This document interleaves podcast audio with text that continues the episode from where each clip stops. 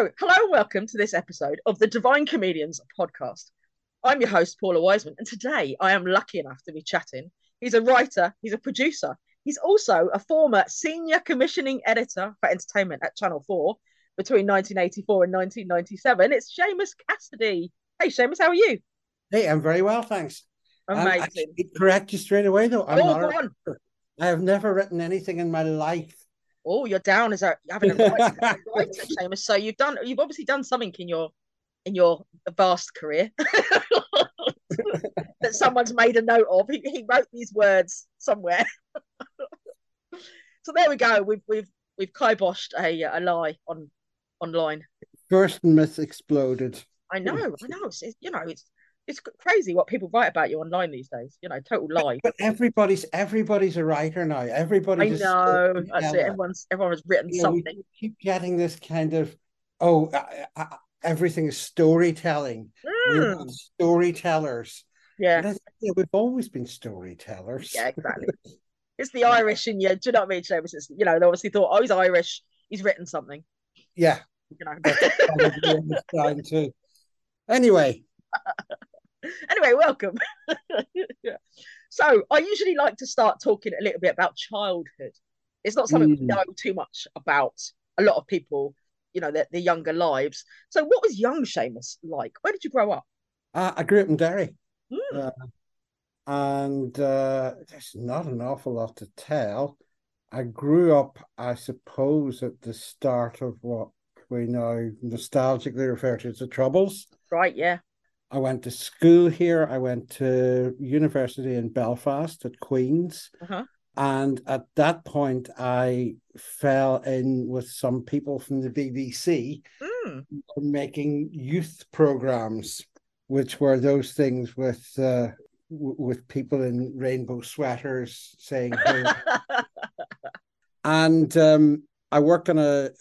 There was a, a dairy something else. There was a wonderful program called Something Else, and it was in the days when TV, pro, youth TV, and community programs, as they were called, yeah. instead of giving over a crew and some producers to groups of people and letting them make a program about their lives or their Hmm. enthusiasms. Um, so I worked in this program called Something Else, which was about being a young person in Derry. And I had a blazing row.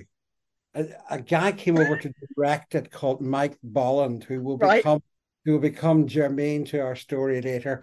I had an absolutely blazing row with him in the middle of the Strand Road, which is a main thoroughfare in Derry, at about one o'clock in the morning, uh, because he thought Stiff Little Fingers were wonderful, and I, I thought they were a bit fake.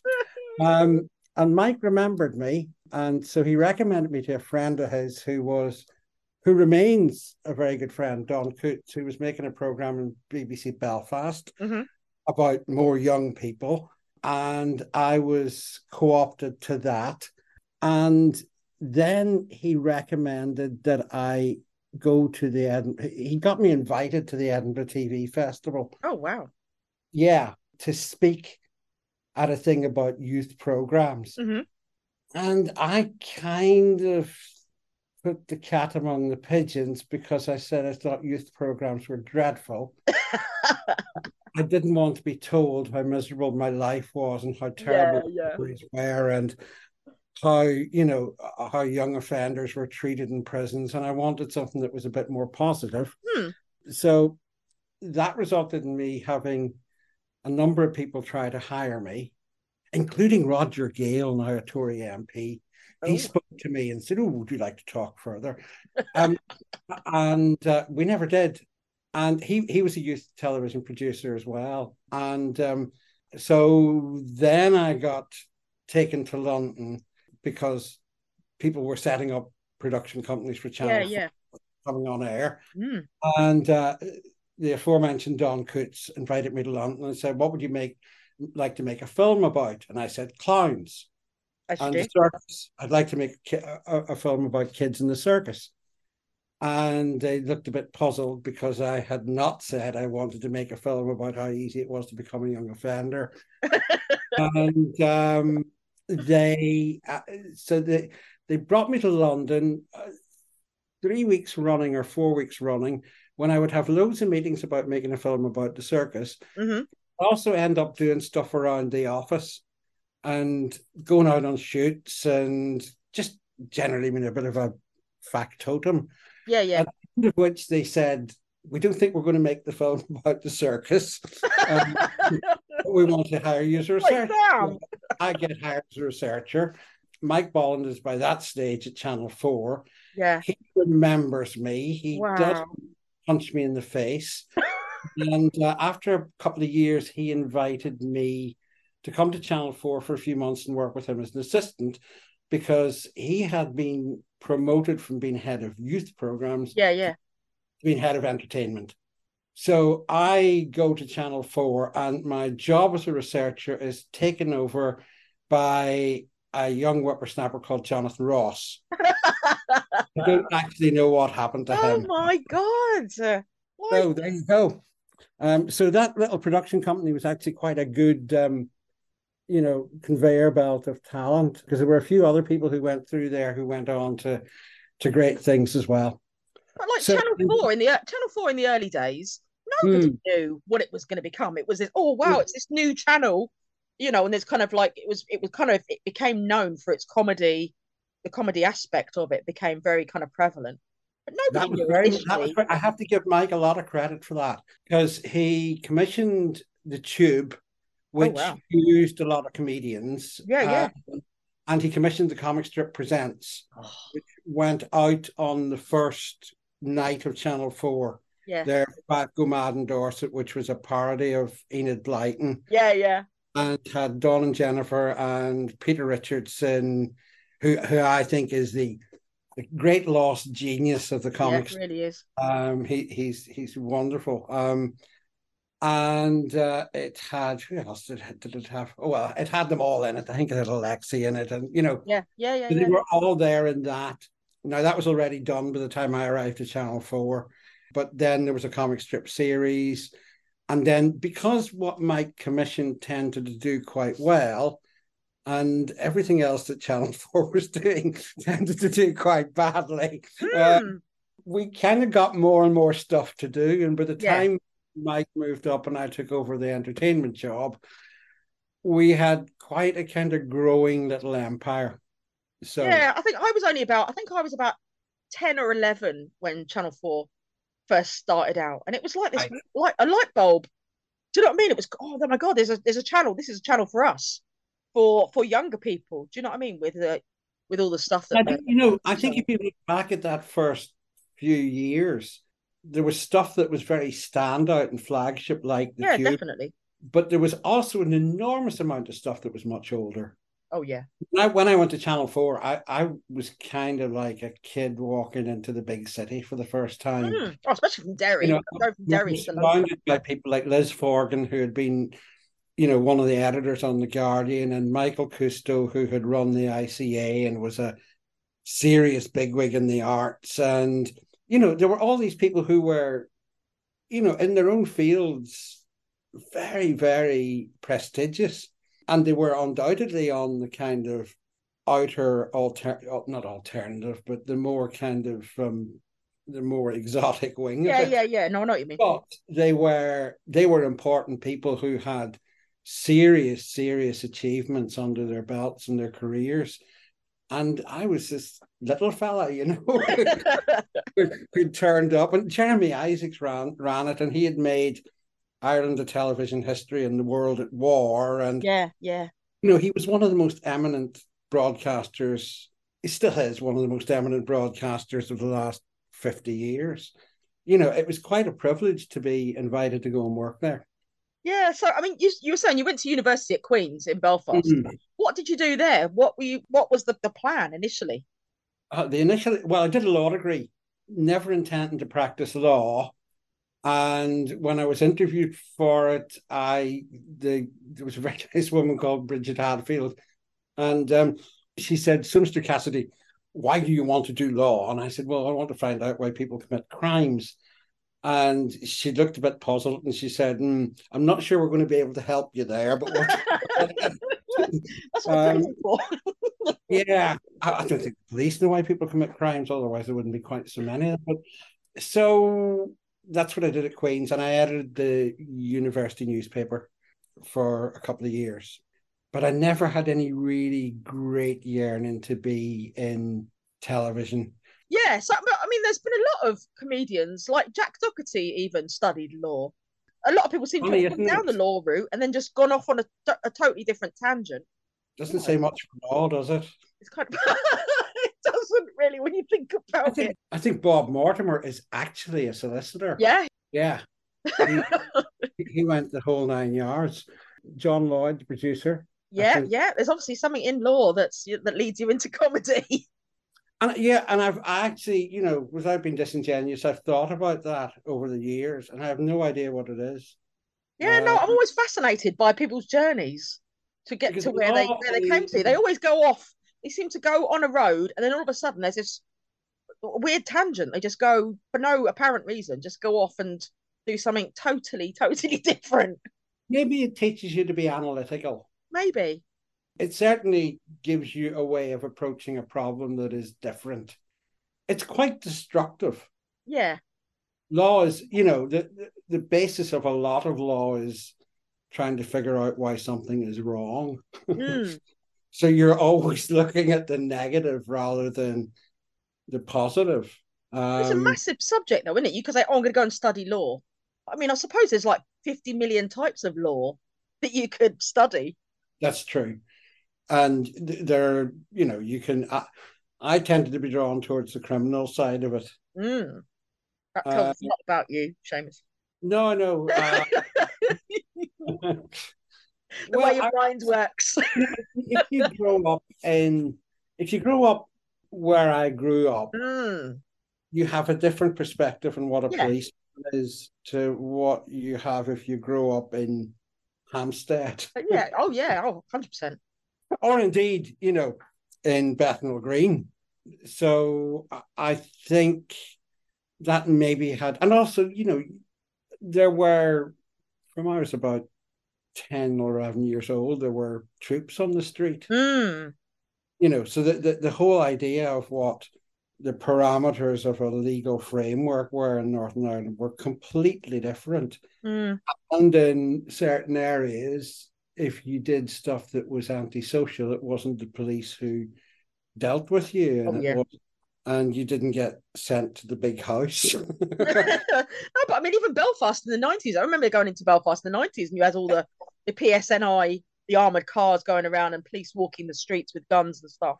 Round about 93 or 90, 92, it might have been, a girlfriend of mine was over at Christmas and we were driving back to Aldergrove Airport and she'd been there for about four or five days and she said, and we saw an army Land Rover and she said, Mm, yeah, yeah.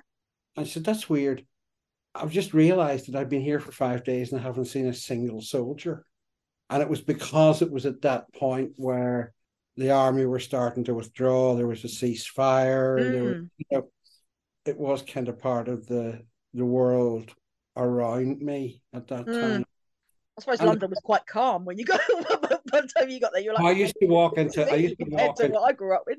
I used to walk into department stores and hold my hands in the air waiting to be frisked. Wow. You know, because I was so used to a completely different, you know, way of Mm, yeah, yeah, yeah. way of walking around. Yeah, I mean London was was great, and you know one of the things I still miss about London is coming out of the tube or walking onto the street and seeing the rainbow of faces. Oh yeah.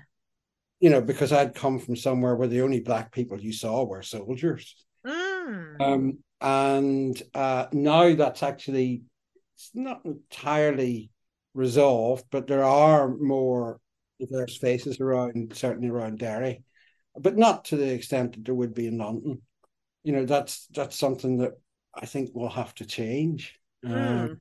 Because then Yeah. we might have to realise that we're all kind of the same. You know, Uh, these these things take take time, don't they? But unfortunately, time passes at very slow rate, doesn't it? When when it's concerning that kind of thing. not at my age, it doesn't. You're a young whippersnapper, Seamus. What are you talking about? right. So So, anyway, I mean, how do you get from being a researcher in Channel Four to being the senior senior commissioning editor for, for entertainment. Well, you see, when, when, when I went in there, hmm, it's a good question. Um, when when I went in there, I had I wasn't a researcher anymore. I mean, researchers in television do a very wide. They're yeah, kind of different stuff. Yeah, the foot soldiers of television. Hmm. And when I went into Channel Four, there there was an office which we shared, and there were from the predecessor who had really not done very much. You know, there, there was an inheritance, and the inheritance was an awful lot of awful, awful, awful old-fashioned entertainment programs that he'd commissioned for two bob and a bottle of scotch for the Oh, green. And there was things like mini pops. You know, mini pops was a seriously, seriously dodgy program. Kids. yeah. I had the albums. Right. Okay. Well, imagine doing that today. Um, you that- couldn't. You couldn't. one of the first things we did was get rid of mini pops, and there were a few other things. There were quite a lot of these ghastly programs, but Yeah, there were yeah. a couple of things in there like Countdown and Treasure Hunt Department, which were actually pretty good programs, and they were going to they were going to be quite good bankers that we could hold on to. But the other thing that there was in the office were piles upon piles of scripts Wow. and proposals which nobody had read. So I started to read all the scripts and I kind of kept the ones that were vaguely promising and Mhm. handed to Mike. And he got rid of most of those. And, you know, we, we just had to winnow through this. We were getting 100 scripts a week at one Oh point god. and that became for as long as I was there. That no, we managed to narrow down how many we got Wow. by the end of my time there. But for some years, we were getting a huge volume of scripts, and everybody was sending everything. And you can imagine that 90% of them, 95% of them, 98% of them really weren't great. Well, Yeah. weren't. And then there was a kind of a, this was sort of became the area that interested me more than anything, I suppose. There was a kind of a percentage of one or two, one and a half percent that weren't quite good enough to make, but Mhm. seemed to suggest that the writer had something. And eventually, years later, that became the Riverside Co- Sitcom Festival, which I thought up, and Bill Burdett Coutts, being a genius of an organizer and a genius of a promoter, worked out how to do. So we would often commission people to write a script, knowing in our heart of hearts that they weren't actually going to ever make it, Mm, to make some of them feel like writers. yeah. Because I don't think you're a writer until you've actually put something on. And I, th- you know, not, I don't mean that in a snobbish way. No, I know what you mean. I, I mean that I think you have to have that sensation of somebody in an office saying to you, this isn't good enough, or an audience laughing or not laughing, or, you know, I loved people who went out and made their own little films. And again, 99% of it was not very but they went out and made their films, and I thought, well, that's good because they don't expect somebody else to just do it. And um, that was kind of after about three years, about 1987, when we already had quite a lot of stuff being made then. Um, Mike got promoted, and I moved into the job, and we tried to make it as seamless as possible because I think that one of the worst things that can happen in television is not invented here syndrome. And I experienced it at the other end as an independent producer where things had got quite a long way down the line.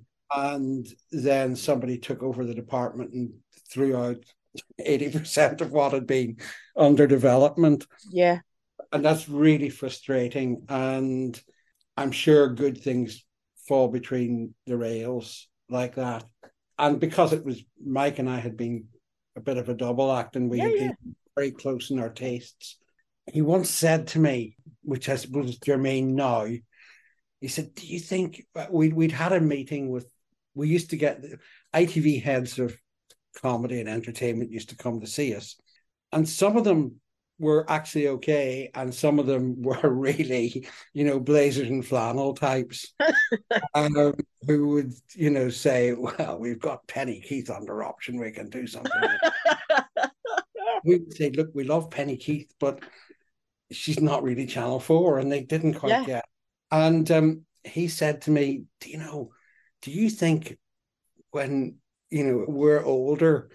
we're going to go around thinking that the only funny people in the world are Rik and Ade. all these young comedians coming up are dreadful. And it always stayed with me. And I've always tried to avoid thinking nobody can do it like the generation that I've worked with and tried to work with, you know, different generations of people. Because it, it's actually a fairly astute observation he made that people get to an age and the comedy that made them laugh when they were 30 or 35 or 20 or 25 mm. only comedy for them and you know i can see that's happening now you know i read an yeah. article not long ago in the guardian where young comedians were saying they thought that what bill hicks was doing was unacceptable mm. and i thought hmm it's interesting because when I was commissioning Bill Hicks, people who thought he was unacceptable were the exact opposite of what you want to be. And so that struck me as kind of struck me as kind of worth noting. Mm, uh, yeah, but then you've got these time, you know, these guys that are timeless, like Rik and Ade, and obviously like, even like the Morecambe and Wises and stuff. They've still kind of kept their timelessness. I mean, it's Dawson. That's Dawson. You know, exactly, exactly. I mean, he's still you put him on TV now, and everyone would. Uh, he's a whole the whole family would enjoy. I think that there's a difference in how people see comedy now. Oh, definitely. I think that the days when all you asked of a comedian was that you laughed and laughed and laughed and laughed. And people are now beginning to see it as a way of almost as a way of setting down some kind of a cultural marker. Hmm which is why I think the likes of Dave Chappelle or John Oliver or Ricky Gervais yeah. or you know on all sides it's it's not just a purely what's the word conservative populist I don't know yeah, yeah. um it's it's not just that it's it's what used to be transgressive com what used to be thought uh, of as the place that transgressive comedy has come mm. from has become very conformist. And the place that, that transgressive comedy is coming from more often than not is the Chappelles and the Gervaises. Yeah, yeah. Who are talking about trans people or who are mm. talking about inverse racism or are talking, you know, mm, yeah. in a way that I think that my generation probably would have when we were practitioners or enabling practitioners, we'd have found that challenging.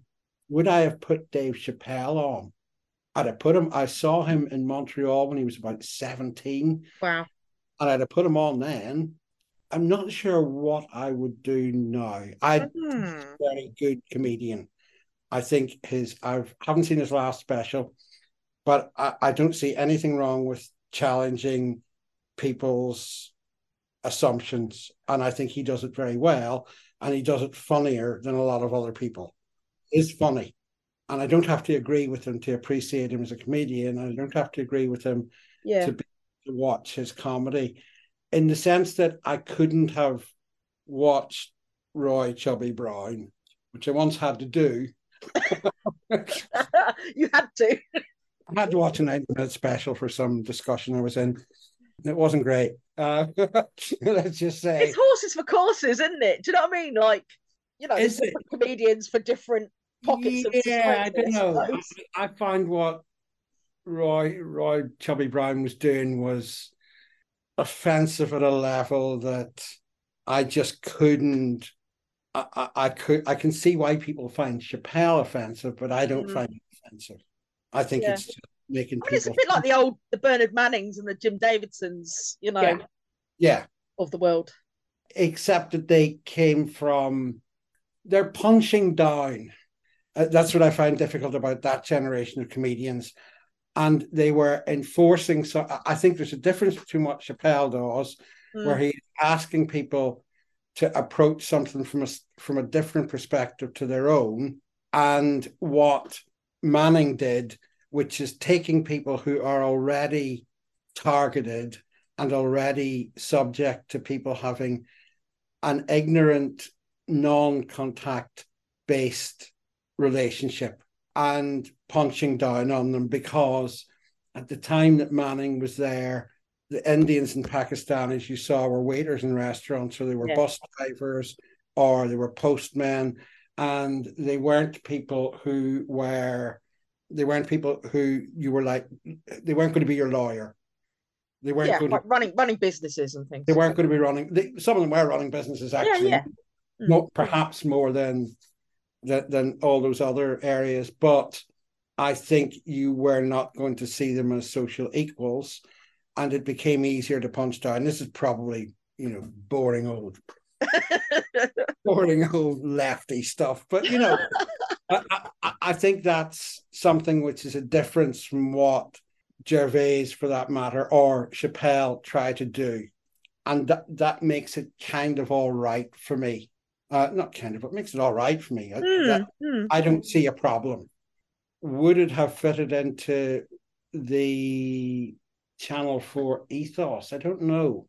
It'd be That's the thing, is uh, things are generally of their time. Do you know yeah. I mean? You can kind of put things into you know that that was what the what the mindset of people were like in the the late 90s you know obviously yeah. the, the, mindset of the public in the late 90s is totally you know different to if you went and spoke to people on the street now about their views hello if, ted here you're a racist now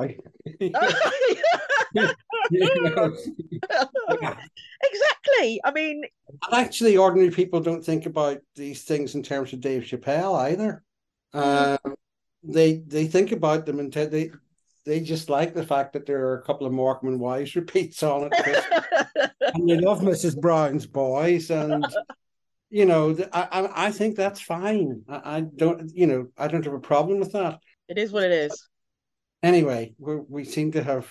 It's all good. No, I'm I'm loving this. Evolved into this strange area. We're here. We're we're seeing behind. we're seeing behind the curtain, but like so you know, senior commissioning editor for entertainment. So, what would a typical day for you be like? Are you literally, would you literally be plowing through scripts all day? I mean, how did it? Can you tell us a little bit about, about um, your job, about your job as the senior commissioning editor? What, what did it involve? I had readers. Um, I only ever used to have one at a time. Right. And the vast majority of the time, it was a guy called Paul Mayhew Archer, who should be a comedy legend because Paul Mayhew Archer was a brilliant radio producer. He did a bit of TV producing. He co wrote, by which I understand that he actually wrote most of The Vicar of Dibley. He's written on a lot of other things. He is perhaps the most charming man in television. I haven't spoken to him for some years and I understand he hasn't been well. Yeah. Um, but he was a gentleman and he was brilliant because he was incredibly he was very intelligent very very punctilious punctilious is the wrong word. Very uh very nitpicking. He nitpicked at a very good level. Constantly asking what the story is. How does that move the character on? I learned an enormous amount from from paul. Um and he would have been he may have been the person who told me i should see John and Murray and all that lot. He was voracious and he would read and read and read, and then he would pass me stuff to read that he he filtered it and what he would pass me was always at least worth a read. Mm. So they usually have one day a week at home yeah. when I would do nothing but read scripts. And then the rest of the time, a lot of it in the early days, a lot of it was spent writing rejection letters. Oh God. Um, yeah, because you get hundred scripts a week. You gotta. Oh, and I fought very hard against having a standard rejection, but you end up saying the same things, you know. Yeah. But I remember getting seeing rejection letters that Humphrey Barclay had written, who was a very big producer. Humphrey, another one of the great gentlemen of comedy, and they were brilliant. They were every script would have. It didn't matter where it came from. He would write a rejection saying, "I really like this and I really like that, and the reason this isn't for me is." Dunk, dunk, dunk. And I thought that was wonderful. Now, my rejection letters were nowhere near as good as his or as comprehensive. Yeah, yeah. Oh, feedback is what you want, isn't it? You said But- something you're like, but why did they? Why was it no good? At that. And, and I, I really respected that. And I Mm, tried to carry some of that into what we did. So there'd be a certain amount of writing rejection letters. There would be an awful lot of meetings. There'd be a meeting on the hour with somebody who had an idea, and sometimes people that you had to see because they had an idea and they had had other ideas that had worked, right. or they had some relationship with an ITV company or with somebody more senior than you, mm-hmm. or you know, so you'd see all these people, and an awful lot of it would be from 10 to 11 most mornings unless I had a meeting. Yeah. I'd be wandering around Channel 4, walking into people's offices and talking to them in the finance department Yeah. the department because I found that when when you work in a broadcaster like that, especially at that time, you wouldn't get away with it now. There was all money floating around. There were Yeah, yeah. there were sort of piles of money lying. Oh, I'm, I'm going to have. And that we we always had things. We always had negotiations that were going on. and you know, you'd be trying to commission something, Yeah. and there would be routine meetings with finance people and routine, telling you about your budget. Yeah. And routine meetings talking about your uh, various contracts that were being negotiated. So I would find that I would short circuit a lot of things just by going into people's office and having a chat Mm, um, and finding out what they needed from me. And so a certain amount of it was that. Um, a certain amount of it was the routine meeting, often with, with your boss. You had a, in some cases, once a week with other bosses, it would be mm. they moved because when Mike left, we had a kind of a chain of people who were above me, who were the person I reported to. Right, right. One of whom was Dawn Airey, one of whom was Andrea Wonfor.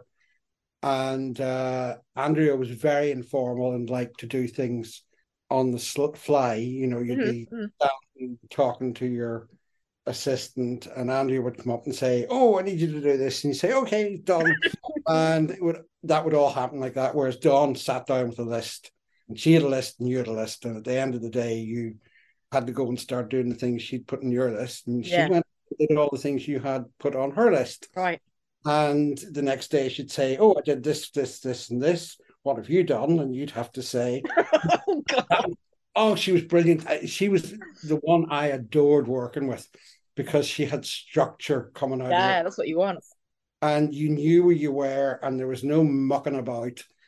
It happened in the meeting, and then, you know, uh, uh, and then it got done or it didn't. And if it didn't get done, she said, why? Oh, That was that was such a joy to work with because it can become it can become very vague, you know. it it can be become very much about putting things in a long finger and Yeah. not getting back to you. And people don't believe this about commissioning editors because everybody thinks that every commissioning editor they've ever dealt with is too slow in coming back and giving them a response. Mm. Uh, and even more disappointingly, 99 times out of 100, that response is no. But actually, you know, within structures, you're also often, you know, waiting for somebody to make a decision on something or waiting to try to winkle loose enough money to do something or, you know, so, uh, you know, it, it works all the way up the chain um, in that sense. Yeah, I mean, I suppose one of the one of the biggest things that in, in recent, well, not in recent times, but the biggest thing you commissioned was this this little known show called Father Ted. Mm. some some people might have heard of it. Yeah. I mean, um, what, what what was that? What was that process like? Um, how did was it? A, did you receive a, a script? How did uh we did received it a page with a joke on it right? uh, uh, from Jimmy Mulville because the well, the boys had written a show called Paris. Yes, Alexei Sayle. Alexei Sayle, And I had commissioned Paris, and I thought it was going to be the greatest show ever. and I loved going to read throughs and I loved talking to the boys, and it was great. And it was going to be great. And I went to all the recordings. Another thing you do when you're in those days when I was commissioned editor, I went to pretty much as many recordings as I could. Yeah. Um, which meant that evenings were either going to recording or going out to see comedians. Died in its arse very badly. And I think there was a general feeling that the lads were dead in no water. oh, people, people who loved it loved it. Do you know what I mean? I spoke to Arthur about this, and he was like, "Oh my god, I can't understand why why it didn't." No, I don't. I didn't do better. I you know. I don't know. I don't know. I it might have been because it was about an extremely rarefied thing. Mm. Anyway, uh, Jimmy Mulville sent a piece of paper, well, page, with a joke which eventually found it, its way into the show with Ted erecting a crucifix outside the parochial house, yeah, falling and hitting him on the head.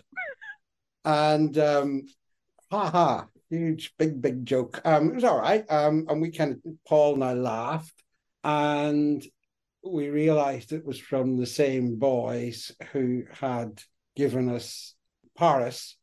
So we commissioned scripts and the scripts were absolutely brilliant. Mm.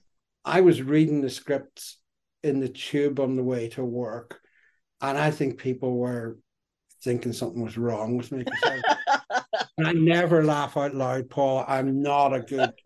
I'm not a good. Who's this deranged guy on the tube? I, I was la- sitting there with tears rolling down my cheeks, and a lot of it connected with me because it, it was there is a slightly kind of Flann O'Brien whimsy mm. but there also was this. I had I'd only ever seen one script before that had managed to get so many different stylistic things and so many different comedic things, visual jokes, stupid puns, warped logic jokes, film references. it was just, you know, it was like somebody had gone and ransacked the library of pop culture. Yeah. You know, uh, and everything from Morecambe and Wise, you know, type sight gags to Quentin Tarantino films. you know, there's there's a scene in the, the episode where they have all the rabbits Tom, the psychotic killer, trying to choose what to hit the rabbits with. And it's just this little reference to the scene in Pulp Fiction where Bruce Willis is eventually chooses a, a samurai sword. and it was just absolutely bristling with these jokes. And um, so I commissioned more scripts, and eventually I said that I wanted to make it. And the one thing about it, the one thing that stuck out about it was, are people going to get this in England? Mm. This very, very Irish. Oh yeah. And Paul had been, I didn't need much persuading, but Paul Mayhew Archer had been needling me and saying, "We we've got to do this. We've got," and he wasn't a persistent guy. He was the mm. nicest, but he was impassioned by these scripts as well. And I said, Paul, are people going to get this? And he said, Trust me, they'll get this. And that was kind of the that was the final green light it needed for me because yeah. I trusted his judgment. And we did the first series and it didn't do great. But in those days, first series which didn't do great were all right. Yeah, but a slow burner, wouldn't it? You know, you want to start talking about it. Yeah, and Fools and Horses hadn't caught fire until series three, and there were a lot yeah. of the BBC had this tradition of doing making something popular by just mm. keeping doing it because they believed in it. And I really believed in Ted. And to Michael Grade's credit, he tells the story in his own autobiography. There was a budget meeting, an annual budget meeting for what I was going to do in the following year. And I said I want to do 10 episodes of Ted. Yeah. Because I was pretty convinced that this six episode business was a bad thing. The reason people were not watching the shows I was commissioning in bunches of six is because they just simply hadn't seen enough of them. And uh, such was my genius that if they saw some more of these things that were good, and he said 10, and he said, Is it going to be funny this time? Oh, God. And I said something which I don't think was. He doesn't report what I said, and but I, I said yes, but I said it in quite a aggressive way. and, uh, he said, "Okay," and to be fair to him, you know, and he's dead right because it's something that is wrong with television now is that everything has to go to a director of programs and everything has to go to these chess grandmasters who lay their benediction on its brow before it yeah. gets paid. And Michael was very good at saying, I trust my people, and if they say something is worth doing, then it's worth doing, and we should try it. And he trusted me. And thank God he did because it was wow, you know, that's crazy. That series was a big success. And um, and a big success in Channel 4 terms, by the way, was not 22 million people on Christmas Day. It was, you know, two and a half million, three million. It was quite small. There wasn't the expectation on us to deliver the big figures. Um, so that was Ted. And um, there were a few other things around at the time which were quite, this would have been 93 or 94. Toothbrush was just starting then as well. Um, and I'd be leaving a rehearsal for Toothbrush to go to a meeting about Ted, the producer used to say, How are your vicars getting along? and they're not vicars, they're fucking priests. Uh, Get it right. They're quite different from vicars. Oh, definitely. Um, and so there was there was a lot of stuff going on then, and Ted kind of stuck its head above everybody else because it was so unique and individual. So I, I to this day I don't know why priests for the general audience, but I know it's a very weird kind of you know it, shouldn't work, but it it really does. I mean, I came to a couple of the filmings. Mm-hmm. Um, I came to see the was the over seven over seventy fives football football match. Oh yeah. Um, and the very final episode, oh, yeah. uh, just you know, just before Dermot passed away, yeah, it was just so crazy. Like I literally went home the next day and I was like, oh my god, that was so amazing. And my dad was in the car. He said, oh my god, did you hear about Dermot? And I was like, well, yeah, I, yeah, I saw him yesterday. And he's like, oh, I didn't know. Me a lot. just that news was just unbelievable. You know, when you'd seen the the ending that they'd done, that they'd filmed, you know, in the studio that that evening about you know Ted standing on a window ledge, getting ready to getting ready to jump off you know, and how it all turned out. It was just, uh, you know. I, I left at that point and I came to that recording. Um, I saw Dermot afterwards, and Dermot and I were reasonably friendly. And mm. he said, hmm. We're going to dinner with, I can't remember it was that night or the next night, with Mick McCarthy, the Ireland manager. so that would be the dinner to be a fly on the wall at. Well, uh, yeah, but also, you, you, know, it, was he and he invited me to come along, and I I was either doing something or I was very tired. I can't remember why I didn't go, and I said no, I, did, I didn't just didn't fancy having one. Yeah, yeah. You know, and I said no, and then on the Sunday morning, Katie Taylor, who was had been my assistant at Channel Four, rang me to say, before you see this in the papers, mm. uh, and um, I couldn't watch that episode for about five years. Yeah. Um, you know, and Tommy was in it and he was very funny. And there was that section where they did Shaft, wasn't it? Oh my god, they got Dermot to do that about five times. the Shaft, the Shaft yeah, thing. And you know, they were um, I, I think I remember Dermot always felt to me as if he was a little bit in the nicest possible way, a little bit pissed off that it mm. was seen in the industry as Graham and Arthur's Father Ted and not Dermot's Father Ted. And on the Monday morning, I went up to the news agents on my corner in London, and every tabloid had Father Ted. And I thought, oh, you fool. you were always Ted. Um, it was just unbelievable. Do you know I mean? So revered, was, so revered here for Scrap Saturday, and you know. sad that he never quite knew how much of it people. Not that he deserved the credit because he did, but he, he thought he did, but that people were aware of who he was mm. and aware of how important he was because it is a very funny performance but it is also you know an extraordinary piece of comedy writing. Yeah. And performers around him were extraordinary. Pauline is a comedy genius. Mm. Is you know and Ardal who himself is a really brilliant stand-up yeah yeah. somehow managed to kind of bring the best of what he is as a stand-up but surrender himself to what that show needed and not be the star, which is a tremendous piece of generosity of spirit. Yeah, I mean, there's a lot. If you look at Ardal's early stand up, do you know what I mean? Like you could see Dougal, where Do- Dougal kind of came, kind of came from. These bit the bits of Dougal that were Ardal, you know. I think he was in a comedy trio called Mr. Trellis. Yes, yeah, uh, Kevin Gildea.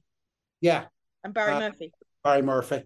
And uh, I remember him, the act used to start, My name is Ardal O'Hanlon, and these are some of the things I know. so, anyway. Yeah, I mean, what an ensemble, though. Do you know what I mean? To get together, they yeah. were. It was like a perfect storm, wasn't it? You know, with Frank. Well, yeah, Frank but they, well they also had, but they also had Geoffrey Perkins producing. Mm, oh my God, what a legend of a man! He was an extraordinarily good producer, and uh, you know, for somebody who was himself such a good writer, uh, tremendously good at allowing people the space. And the Declan Lowney directing, although he yeah, yeah. series, who now directs Ted Lasso. Uh, so you know they, that From was one Ted to another. kind of a, bit of a all round super group in those early days. So anyway, that was Ted. Uh, it's crazy though, isn't it? Do you know what I mean? You put on Channel Four in, of an evening now, and Ted's still there if you can watch rewatch and rewatch and rewatch the episodes, yeah. and they never they never get old. No, so thank you, thank you from all the fans for, for commissioning Ted.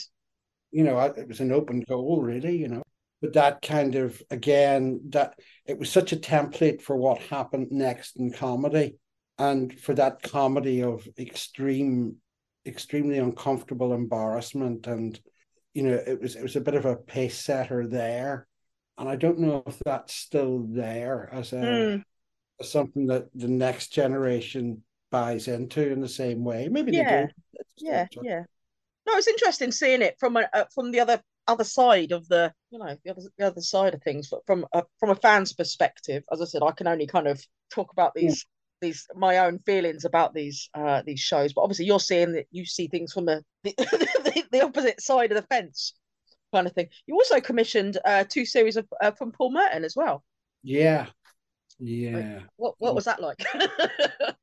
Work. well, he was brilliant. I mean, I, I really Paul was one of the first people when I went to London. I went to see. Uh, there was a place in Archway called the Earth Exchange. Uh huh. And they did uh, cabaret nights, and I went one night to see this cabaret night, and Julian Clary was on with his dog, and it was so crowded I was sitting under a table, and Fanny the Wonder Dog kept yep.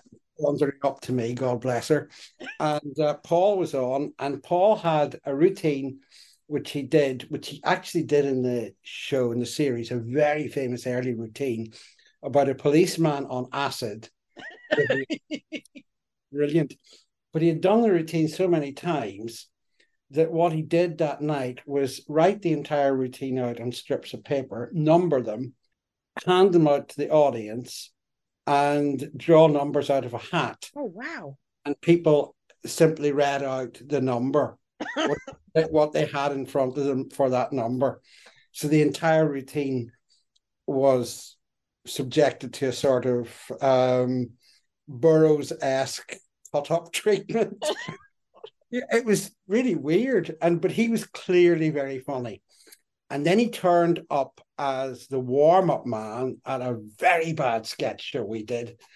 Uh, really, really, really bad. I won't say what it was. I think it's in his book.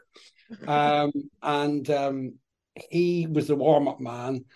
And after one particularly disastrous night, and there was one of the producers on it was we, we had a bit of a row about how bad it was. and I said something on the lines of your effing warm up man's effing funnier than your effing show. You him on. Lo and behold, they put him on. this is the power. One of the few things I ever said to a producer, which he took any notice of, and they put Paul on, and he was actually very good. and uh, then he was in Whose Line, part of the Comedy Store Players, and Whose Line was really I kind of uh, uh, well, it was the Comedy Store Players, wasn't it, without everybody. And um, Hat Trick uh, proposed a show, which at the time was so expensive that a Merton became code within the finance department of Channel 4 uh, for uh, a quarter of a million pounds. That's what it cost per episode. American. So that that series is going to cost you six Mertons. So and problem with it was it was beautifully done. Uh, it was directed by the late Liddy Oldroyd, who was a really superior director. A legend, yeah. The thing was, what Paul's live stand up is and what his performance on Have I Got News is that he brilliantly evokes pictures, and those pictures are in your head. And if those pictures are not in your head and are in front of you, they're not as funny as when they're in your head. Does that make sense? Yeah, yeah, yeah, yeah. There was a dolphin. there was a dolphin. I can't remember the routine, but the routine involved a dolphin and an anorak and they got a costume made, which was an absolutely beautiful dolphin head. Right. And the yellow anorak walking around as this dolphin going to agents or something. And it wasn't funny because once you saw the dolphin, it was visual. Yeah. Doing the work yourself. And it's like a lot of things. It's like reading a book. Mm. You know, a lot of the time books don't work on on film because they work better in your head. I hated. Yeah. I really, really didn't didn't. You know, I just looked at it and thought that no, that's not how I thought it would look. Yeah. Yeah, yeah, yeah. You got a vision in your mind when you're reading. You've got certain the... that, that are, you know, are very protect, and it works in reverse as well. I mean, I remember watching Jonathan Strange and Mister Norrell, oh, yes. wonderful. And um, then when I started to read the book, and Susanna Clarke's a wonderful writer, a brilliant writer. Uh, yeah.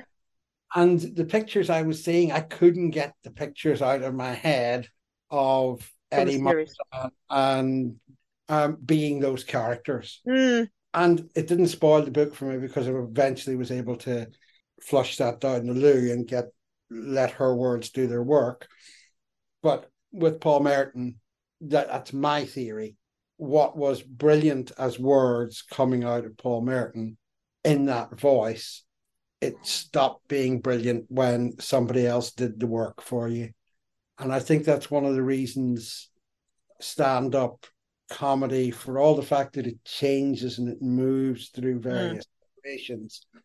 it'll always have something to it because it's that bardic thing. Yeah.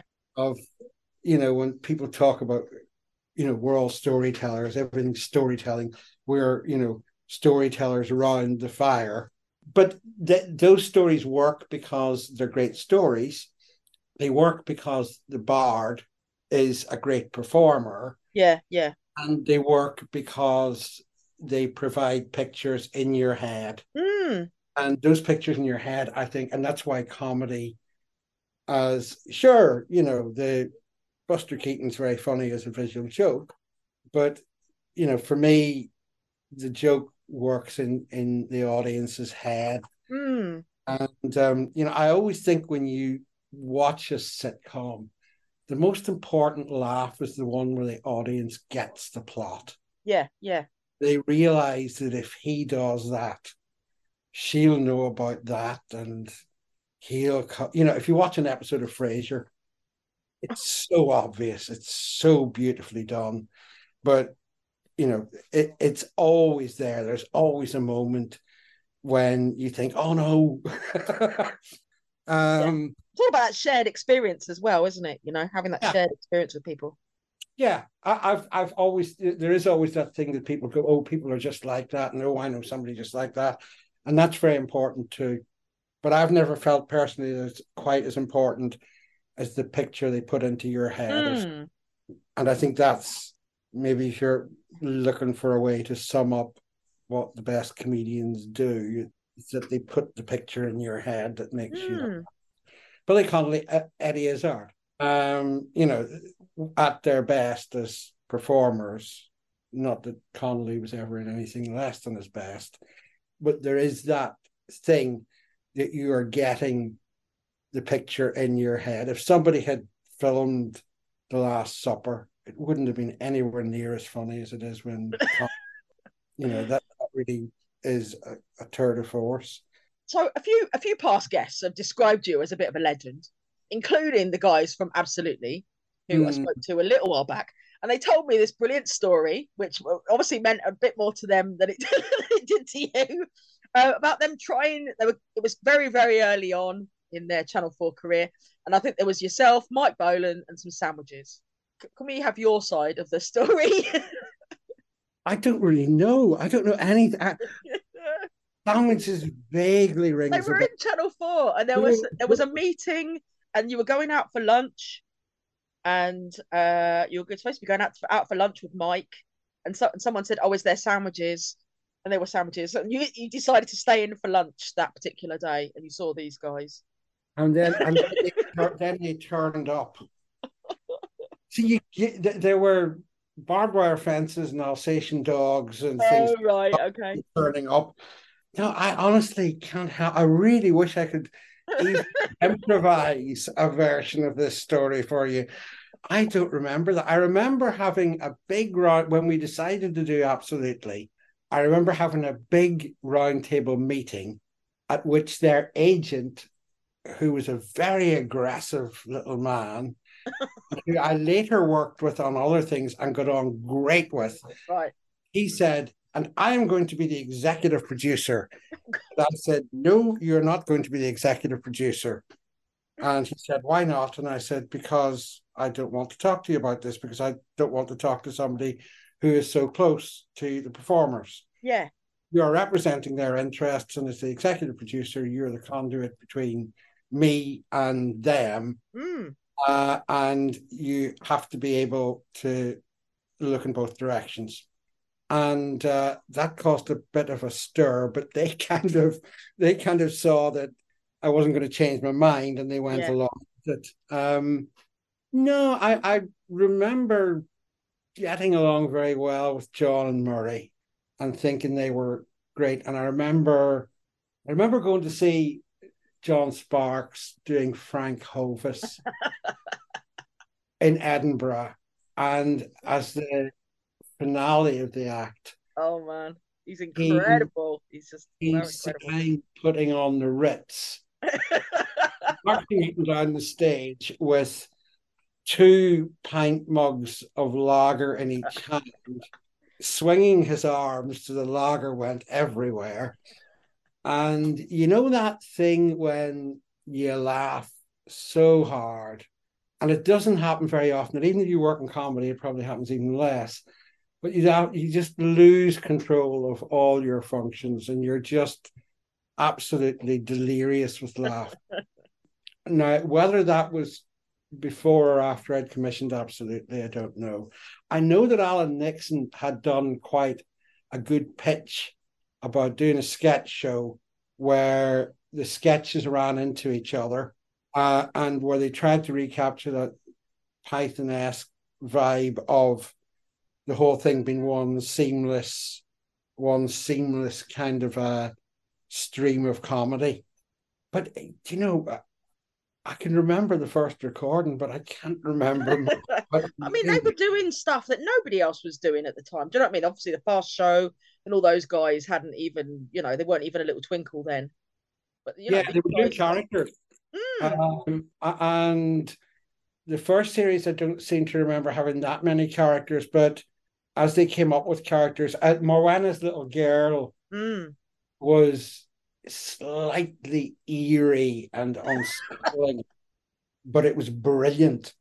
Um, and uh, that was very good. And obviously, Sparkes is one of the great unsung character comics.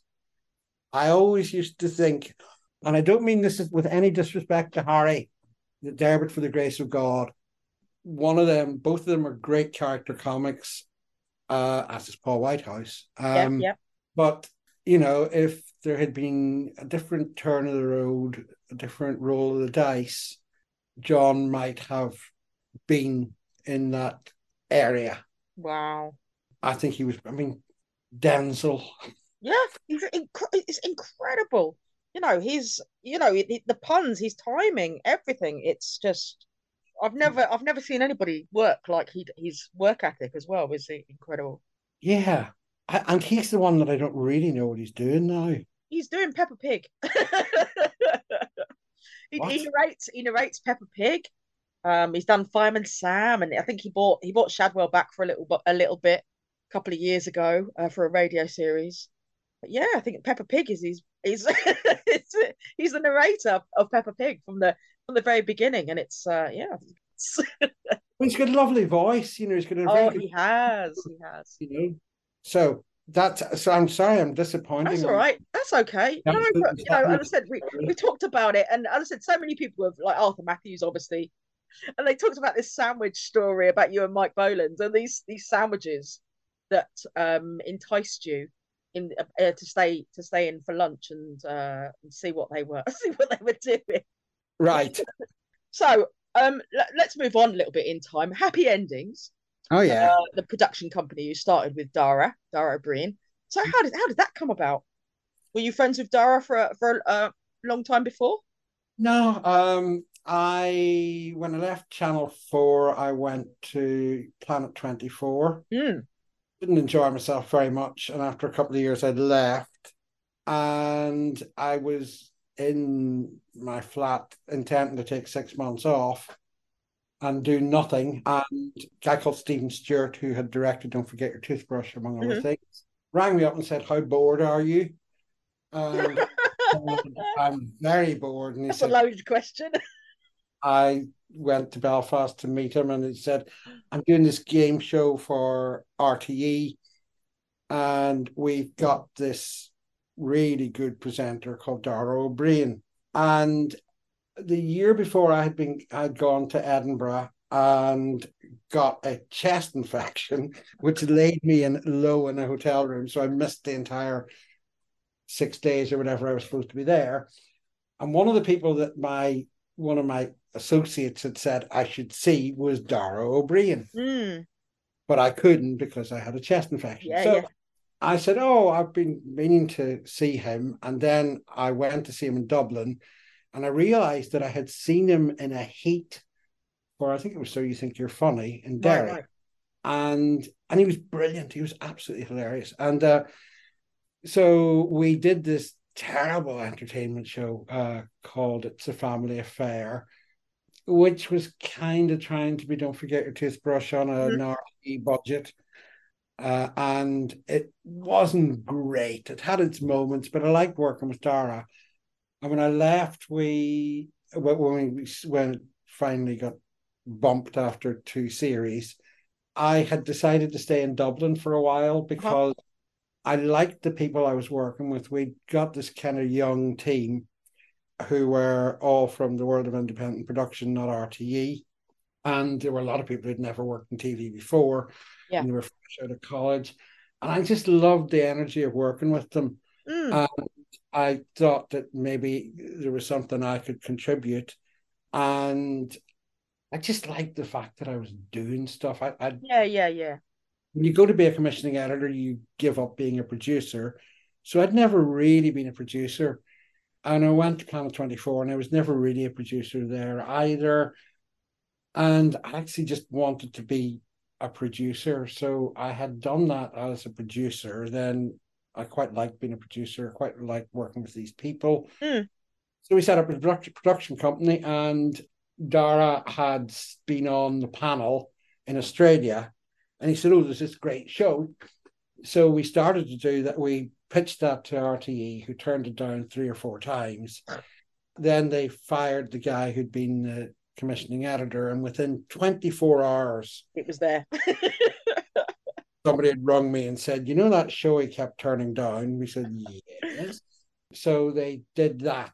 And Dara did three or four series, and then his London commitments were becoming too big. So he went, and it was all down to me then. And it was in many ways, I wouldn't say it was it was never a better show than when Dara was doing it. Yeah, definitely. Um, but it allowed the likes of Colin Murphy and Neil Delamere and Andrew Maxwell to come out of the shadow, and they did some brilliant, brilliant work on it. And we did nine series of it. Um, yeah, no, it was massive. I remember I went to again. I went to a few of the recordings. I'm pretty sure Jack L was on the panel one week. I don't know whether he was a guest, maybe. No, he was on the panel. I'm not sure if he did a number. Mm. we had him on. Uh, I know we had him. On, yes, he did. He did his version of um, Gnarls Barkley. Oh, crazy! Crazy. Yes, yes, yes. He did. That was there were only ever two musical numbers. Him and on the very very first one, which was a standalone Christmas special Mundy did July. Mm. apart from that, we never had a musical guest. So there you go.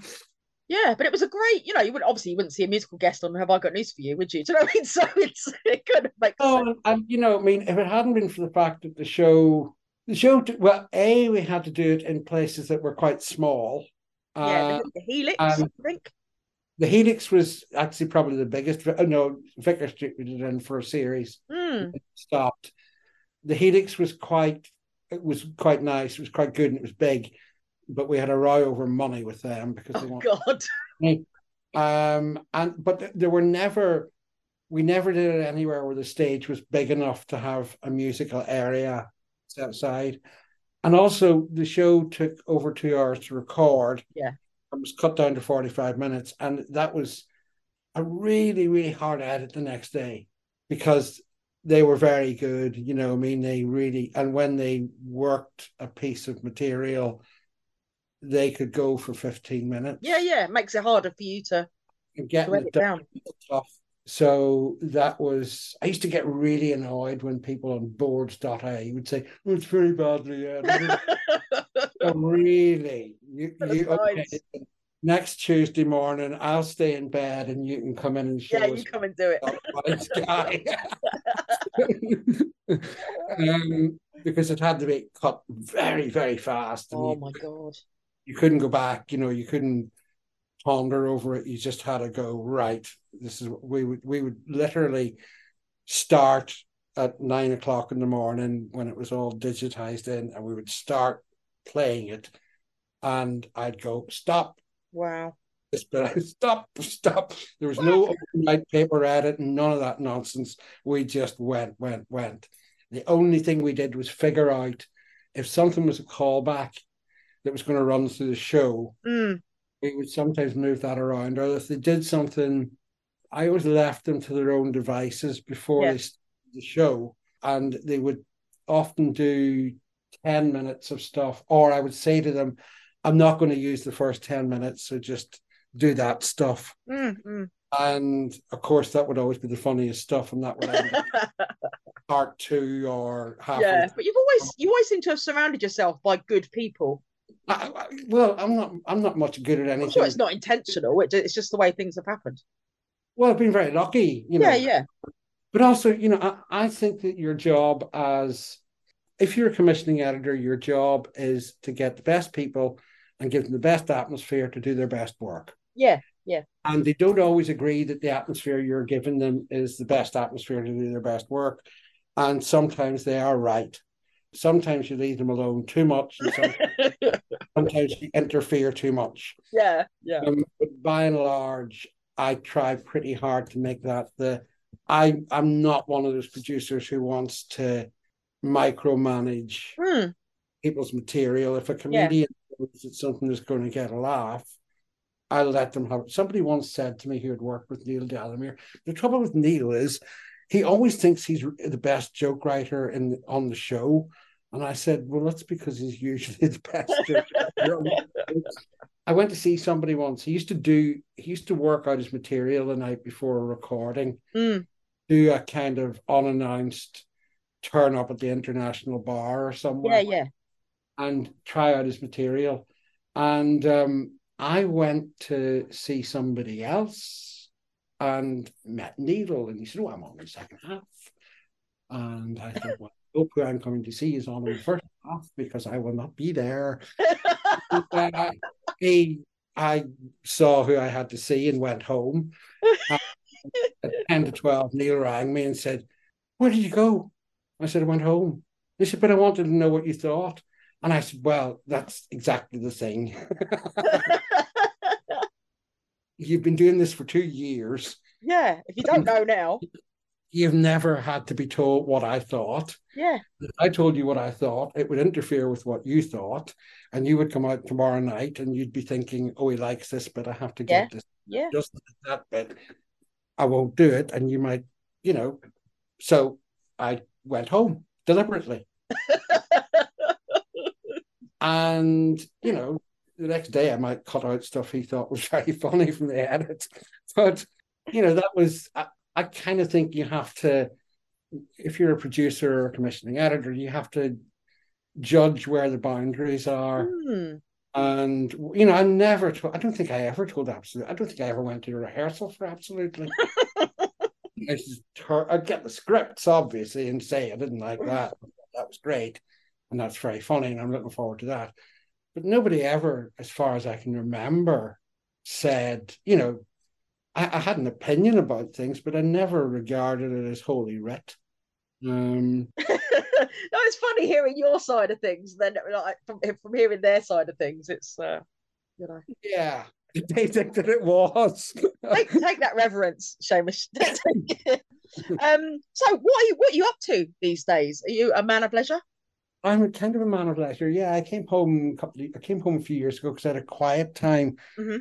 I just done the Rubber Bandits and I was exhausted, and I wasn't that happy with what I was doing. I wasn't. Yeah. We'd done a Bishop show that I thought was. Anyway, um, and uh, we did the Bandits, which I thought were good shows, but Yeah. they were very, very hard work in terms. Oh terms God, of I can imagine. I was no, they're brilliant, uh, but they were working with another producer who I was working with, so a lot of what I was doing was not in any way. It was very administrative and very Mm. oriented, and I hadn't enjoyed it, and I wanted to take a few months off. And my mum is quite old, and I came home because I kind of thought, well, you know, you might get the time again. Yeah, yeah, yeah. No, And suddenly the world stopped, and everybody got the flu. oh man, I know. Um, and sort of halfway through that, it became clear that I wasn't going to be able to go back to Dublin because she requires Mm. a lot of care. And as time went on, I realized I didn't miss running a company, and there weren't any particular things I wanted to do. Yeah. And um, so now um, I look after my mum, I look after Mhm, the kids, and I do calligraphy. Um, and that's yeah, that's kind of most of it, really. Um, Yeah, but in fair, fairness, Seamus, do you know what I mean? You've had a career that a lot of people would be envious of. If the stories and everything that you must have from your days at Channel 4. Yeah, but you know, they're, they're ultimately when you see. I don't want to be too serious about this, but when you see the world, it's kind Yeah, I know, I know, I know. But no, but life's too short. Do you know what I mean? It's like you've got to, you do what you want to do, do what you got to do. Do you know what I mean? Life's Yeah. to be to be worrying about stuff. yeah, I think that's probably true. I mean, whether or not I would ever have another of a, a comeback in me. you know, I, I do miss working. I miss working with teams, and I miss working with the likes of Maxwell or um, Neil. Whether or not what I do has in turn, never really done a particular style of comedy that I produce. Mm. I always you know the last five years or so of being a producer, I was kind of hankering to maybe do things that were a bit different from comedy and stretch things out a bit. But um, I don't know. I, I don't know if what how I approach comedy would have relevance now. Yeah, no, it's a very different landscape now, isn't it? To uh, you know the to the the eighties and the nineties, nineties, and the to some extent the eighties. I think the the nineties, in a funny sort of way, were a golden age. Yeah, definitely. Is that when you grew up? Um, I'm, I'm, I suppose I'm more of a kid of the, I'm a kid of the eighties. Right. I suppose would be my would be my my golden years. The nineties were a bit all a bit too dancey and stuff for me, you know. But uh, I mean, there was a lot to be said for the, the, the comedy that was coming out of out of Britain in the in the nineties. You know, obviously the comic strip guys. You know what Rik and Ade were doing. You know, the, like Alexei Sayle, the, just the incredible talent. Like the, you know, Ben Elton. It came to fruition towards the end of the eighties, I think. Mm, that's it. It all kind of blurs, doesn't it, as you get older? oh, it does. It does. But then you know, you look at you look at you know Derry Girls, or you look at yeah, yeah. Or Would I Lie to You, which I think is a superb. Oh, definitely. Show. It's so funny. And there isn't much that I look forward to in terms of comedy, though, to watch. Yeah, but I mean, you look at Channel 4 now, and it's a it's a totally different beast, isn't it, now to what you would have known back in the day. I mean, it's all like uh true life it, series. Yeah, it, it, it lacks a certain amount of identity. It's sometimes mm like slightly upmarket Channel Five. Um, what a true crime. yeah, and uh, well, I don't know what Channel Four is anymore, and I don't mean that in a kind of a horrible old. No. I know what you mean. I, I, I, I totally agree. I totally agree. See an identity to it, and you know, there was a time when I, I don't know, would I? I don't know whether I'd have done it, Paula, but you know, the traitors should have been on Channel Four.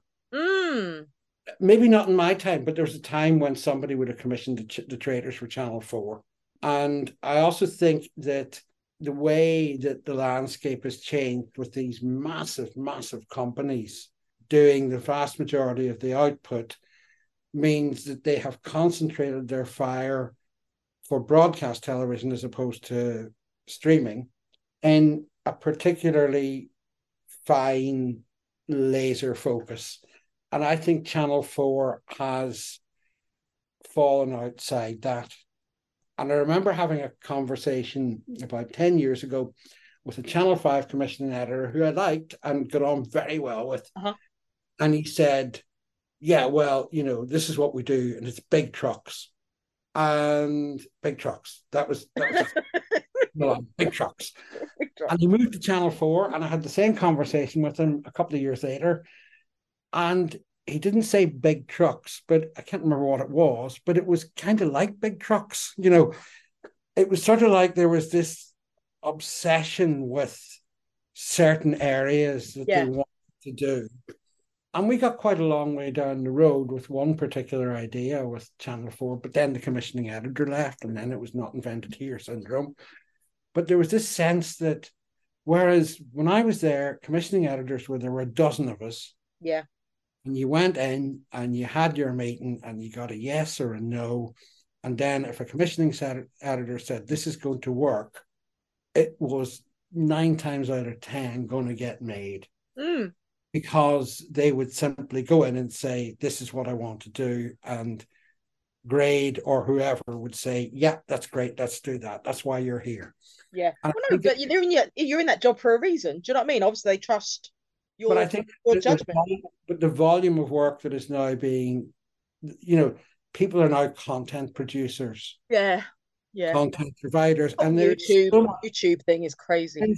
But there is so much content, Paula. You know, there's okay. and that's grand. I, I don't have a problem with that, but yeah, The fact is that, that much content needs that many more editors and assistant mm. editors, and and suddenly, you know, there's only one real gatekeeper, but they're a long way away from where most people come in with their stuff.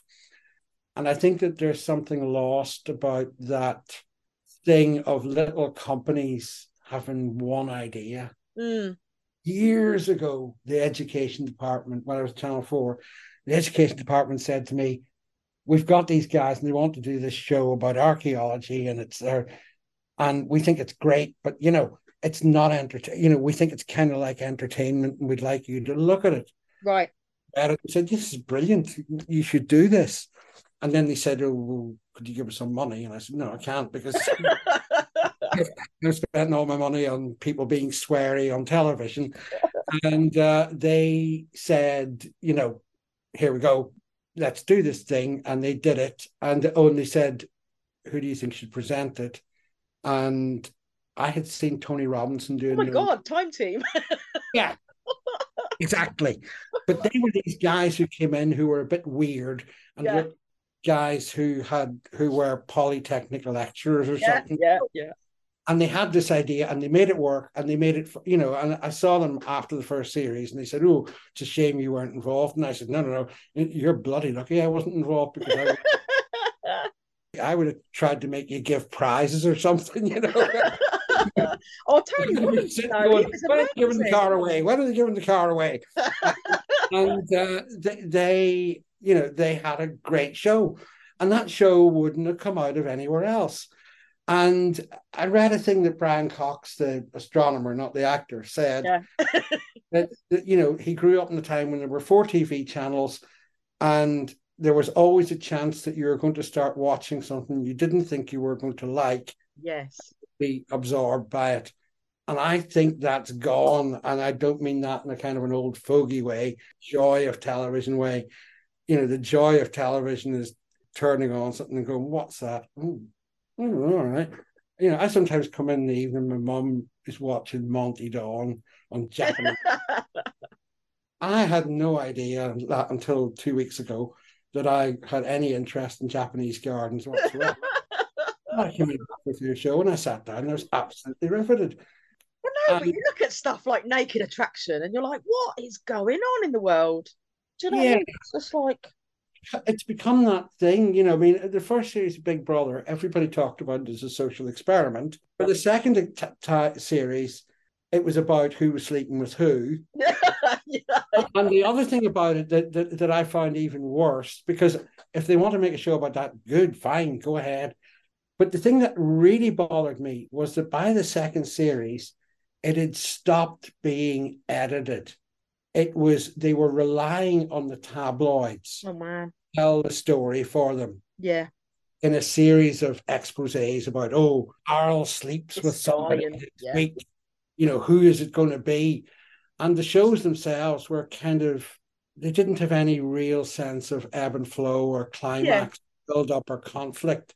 People would shout at each other occasionally, but it was just people shouting at each other, you know. And, but that would be, you know, Doug and Alice have this huge blazing row.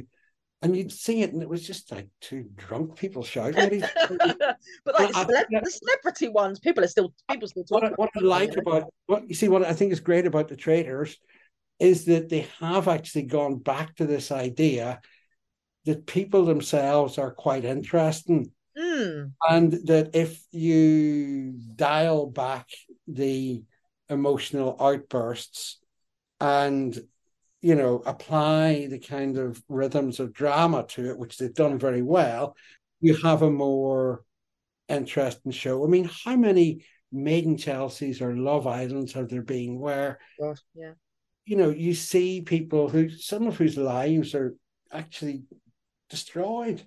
And to what end? You know there's no real sense that they're an interesting character or that they have some set of achievements that or some set of potentials that you know and then you go back to strictly come dancing and it's brilliant television you know and it's brilliant television because they've really really crafted and sculpted those stories and they've chosen people And when somebody isn't that interesting, they find a way of making them interesting. Mm. And, you know, that's a show that could not have been made 30 years ago because it's just too bloody expensive. You know, you wouldn't have the production value that you have in that show. You know, if we'd been doing that when I was at Channel 4, we'd have been talking about a million a show or something. Oh, something. easily. Yeah, yeah. And that we just didn't have the money to do that. Not that we ever would, because it would would have been we'd have looked at Strictly Come Dance and said, no, it's a BBC One show, it's not for us. I mean, even like the Gogglebox, you know, it must be great to see to, firsthand people's reactions. To Yes. Yeah, that's that's somebody had a good idea. That was the thing. People were like, oh my God, how's this going to work? How did that get on TV? Somebody had a good idea. There is a sense that what you're seeing is oh another one of those where they do that, and you know first dates or they're fine, they're absolutely Yeah. fine, but I don't really particularly care about them. Mm, Uh, and maybe that's just that as you get older, your filter, you know, becomes clogged up and you can't take this stuff in anymore. You know, you'd have Vic and Bob coming out and you'd have commissioning editors saying, Yes, well, my daughter thinks they're very funny. it's not, you know, it's not really what a commissioning yeah, editor. like Matt Lucas as well. Do you know what I mean? Him doing Yeah. him, him But when when Matt Lucas was Bernard, Sir Bernard, Oh, Bernard Chumley, yeah. and it was it was absolutely scabrous. or when he was being the you know in the in um, Little Britain, um, and I didn't. I was never somebody who thought Paula was that funny, but I thought the disabled guy in the wheelchair Oh, yeah, yeah. that was just brilliant. You know, absolutely hilarious, and you know that was a show that you know that would cause immense problems now. I think. I don't know. I think are they working on a new series, aren't they? But I mean, I know Matt and David are working on a new project together, but I mean, I don't know how it's gonna, you know, how it's gonna work in relation to how Little Britain works. Yeah, I, I thought Little Britain was brilliant, but there he's a very hard performer to fit into things. Mm, You know, he's done other series where he's been Matt playing a character, and Yeah.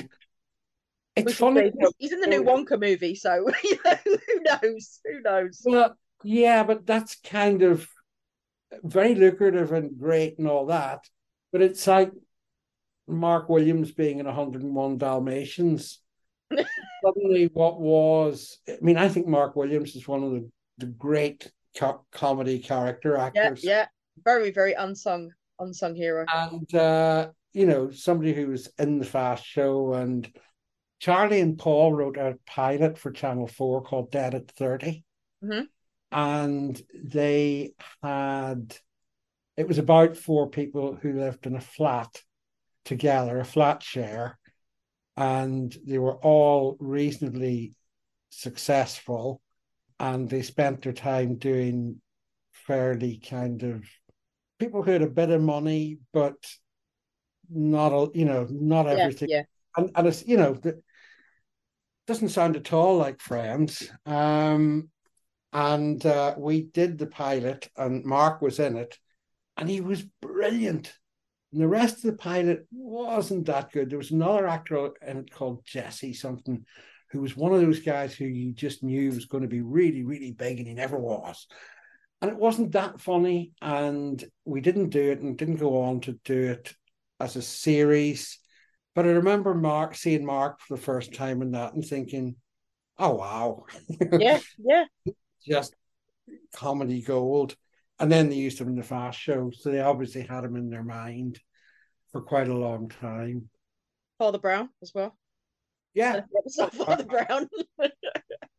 but yeah, but you know, I mean, he should be in something better than Father. Oh, Brown. he's incredible. He's incredible. You you know, as soon as you see him in his name is on something, you know it's going to be special. Know, he should be Morse's sidekick or yes. Not Let's start a campaign to get Mark Williams some better jobs. Yeah, it, it just needs to be in something. He could be the be the new new Bond, maybe.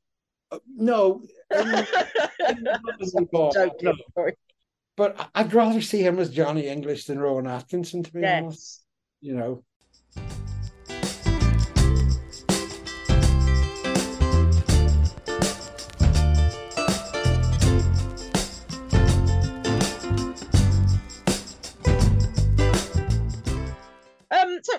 about music now. Have there been any be any sort of major music loves in your life, be it a band or an artist?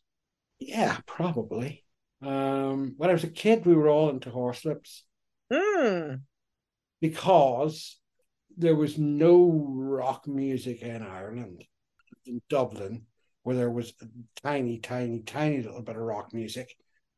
And Horslips did this kind of quite clever thing of playing dance halls.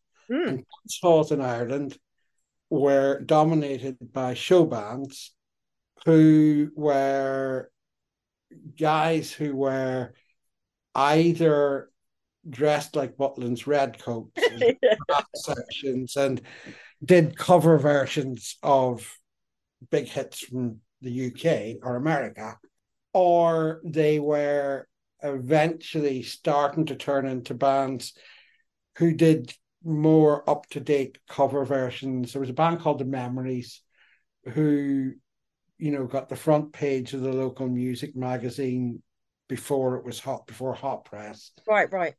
by doing a no perfect rendition of Bohemian Rhapsody. And this was talk of.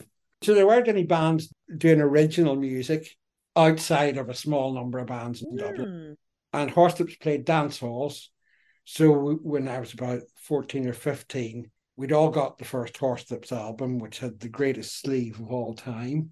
And would they would play in Borderland, just over the border in Donegal. And they would play in other Donegal venues. So myself and a couple of friends used to track off to these gigs in Ballyliffin and Bundoran and Mhm. Buncrana. And uh, our parents would take it in turns to pick us up at the and um, we so they were they were a huge musical love at that time. yeah, Uh, yeah. So that I that's kind of I suppose an unusual one for Mm. anybody outside my generation in Ireland. And they were you listen to some of it now and think that's quite good, and you listen to some of it now and think, oh dear, well, that's awful. Um, and uh, so and then I suppose I did the thing of being into being into Bruce Springsteen, Mm. where you think that it would be great to live in New Jersey and not near Buncrana. Buncrana was the sort of you know you boardwalk. It's a boardwalk. I think one of the things that's interesting about being a kid in Ireland, growing up and listening to music, is that you're confronted with a set of cultural references Mm. you don't actually have any real reference point for. You know, there are no drive-in movies, there are no highways. Bars are a very different thing and full of old fellas in cloth caps drinking pints of Guinness. Um, so I think that's probably in retrospect, strange thing to be looking back in. Yeah, I suppose like growing up in the UK, do you know what I mean? We were bombarded with American culture from from birth, basically. used to buy the New Music Express and look at those back pages where there would be gigs at the Leicester de Montfort Hall. Yeah, oh, the Leicester de Montfort Hall.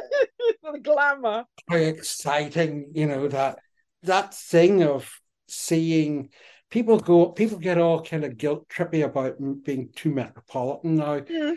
I was a kid, London was a mecca. Oh yeah. it was where everything you'd heard about and read about and listened to had happened Mm, mm. for real. And you know, I remember going to London for the first time. You know, when I when I moved to London, shabby yeah. little dive. Thinking, you know, this was supposed to be rock and roll heaven, but it wasn't. No, no, no. And Lemmy was at the bar pissed. and, and that kind of felt vaguely authentic. So I don't know. Uh, I, I think you had that thing of everything was, you know, when I when I went to Queens, it, I saw a number of bands like the Clash there. Yeah.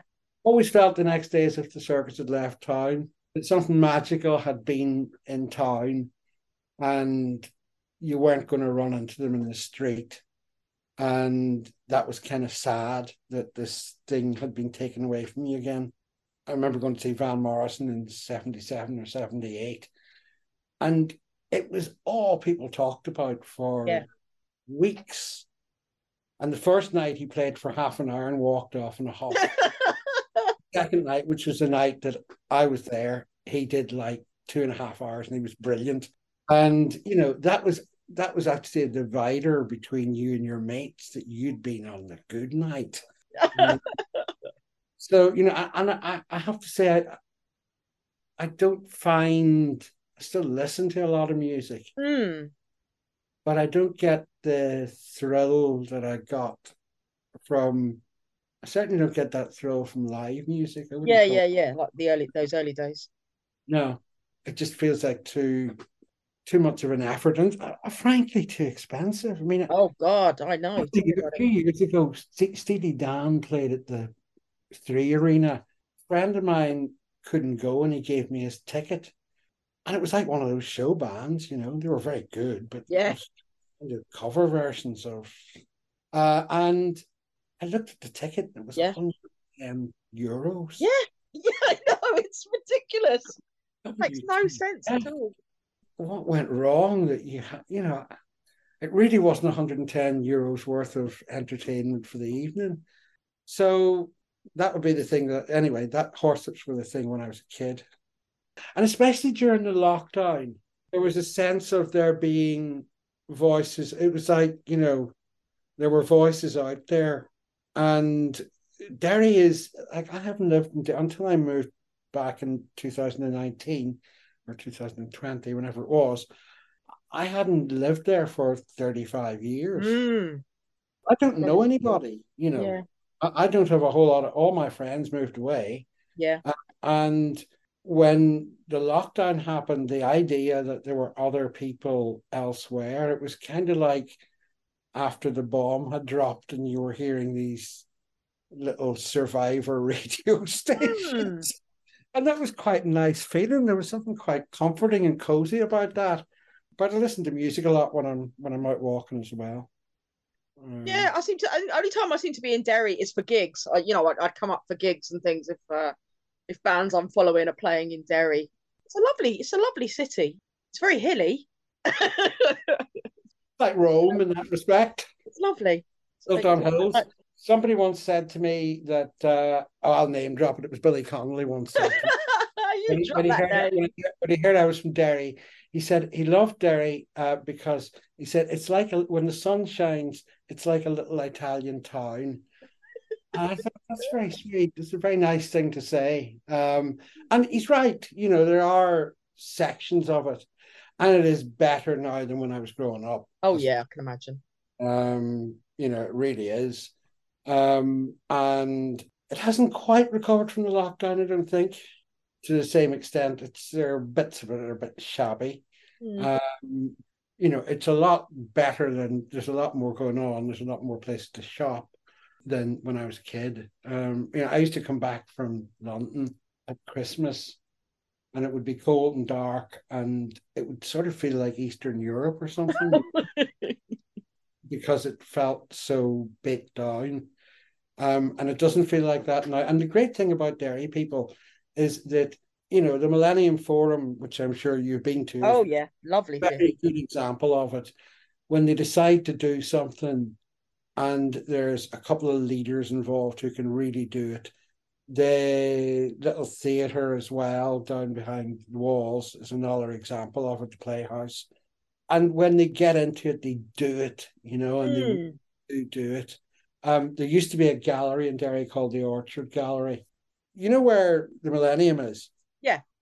Right. You know that street that goes down. There's there's a an old Victorian looking hall called St. Colum's Hall next door by. And then down the side of that, there's a hilly street you go down towards the river. And the basement of that hall used to be called the Orchard Gallery. It was run by a guy called Declan McGonagle, who uh, became the director of the ICA for a while Right. uh, in the 80s and or 90s maybe and uh, then he i think he was running the college in dublin that uh, paul woodhouse went to that so listen to his podcast Mm-hmm. And um, Declan, when when the gallery was between exhibitions, he would put on bands, and the Undertones played there, obviously, wow. and he would run exhibitions that were quite exhibition circuity, but then he would have an exhibition of Paul Sample or Robert Crumb or stuff like that. And it became a place that kids dropped in and drank coffee and sat yeah. and chatted and hung out. Now it's not there anymore, which is a great shame. But mm. that idea of somewhere where, you know, where people coalesced to do something other than chew gum and play yeah. pool, whatever, you know. So and Declan was that kind of still is that kind of locus of energy and enthusiasm and of focus to be able to do something and try to find ways of of creating an energy mm. and i think that when Derry people want to do things they're quite good at that yeah you no know? i still think it's a very creative city very creative mm. yeah i think so you're up you're up here from time to time yeah, no, I love. Like even Belfast, like I was saying before, you know, seeing Belfast in the nineties to what it is now, it's lovely place. Absolutely love to wandering around Belfast now. It's just, you know, I think it's just it's so welcoming and the people are lovely and everyone's relaxed. You know, the Titanic Quarter, mm. the Quarter, and somebody had the inspired idea of calling places quarters. yeah, yeah, yeah. and suddenly it stops being down round, you know, angel quarter, and the... it a quarter, and yeah. that's good. I think that's great. Um, and they've also, you know, they, they've kind of piggybacked off the Titanic thing and the fact that it became a media hub, you know, so they've done very well in in that. I'm up there from time to time because I have friends there but um, it's no Belfast is pretty good that way. Thank that was so tremendous fun. Um, oh no, um, thank you so much for chatting with me today, Seamus. It's been an absolute pleasure.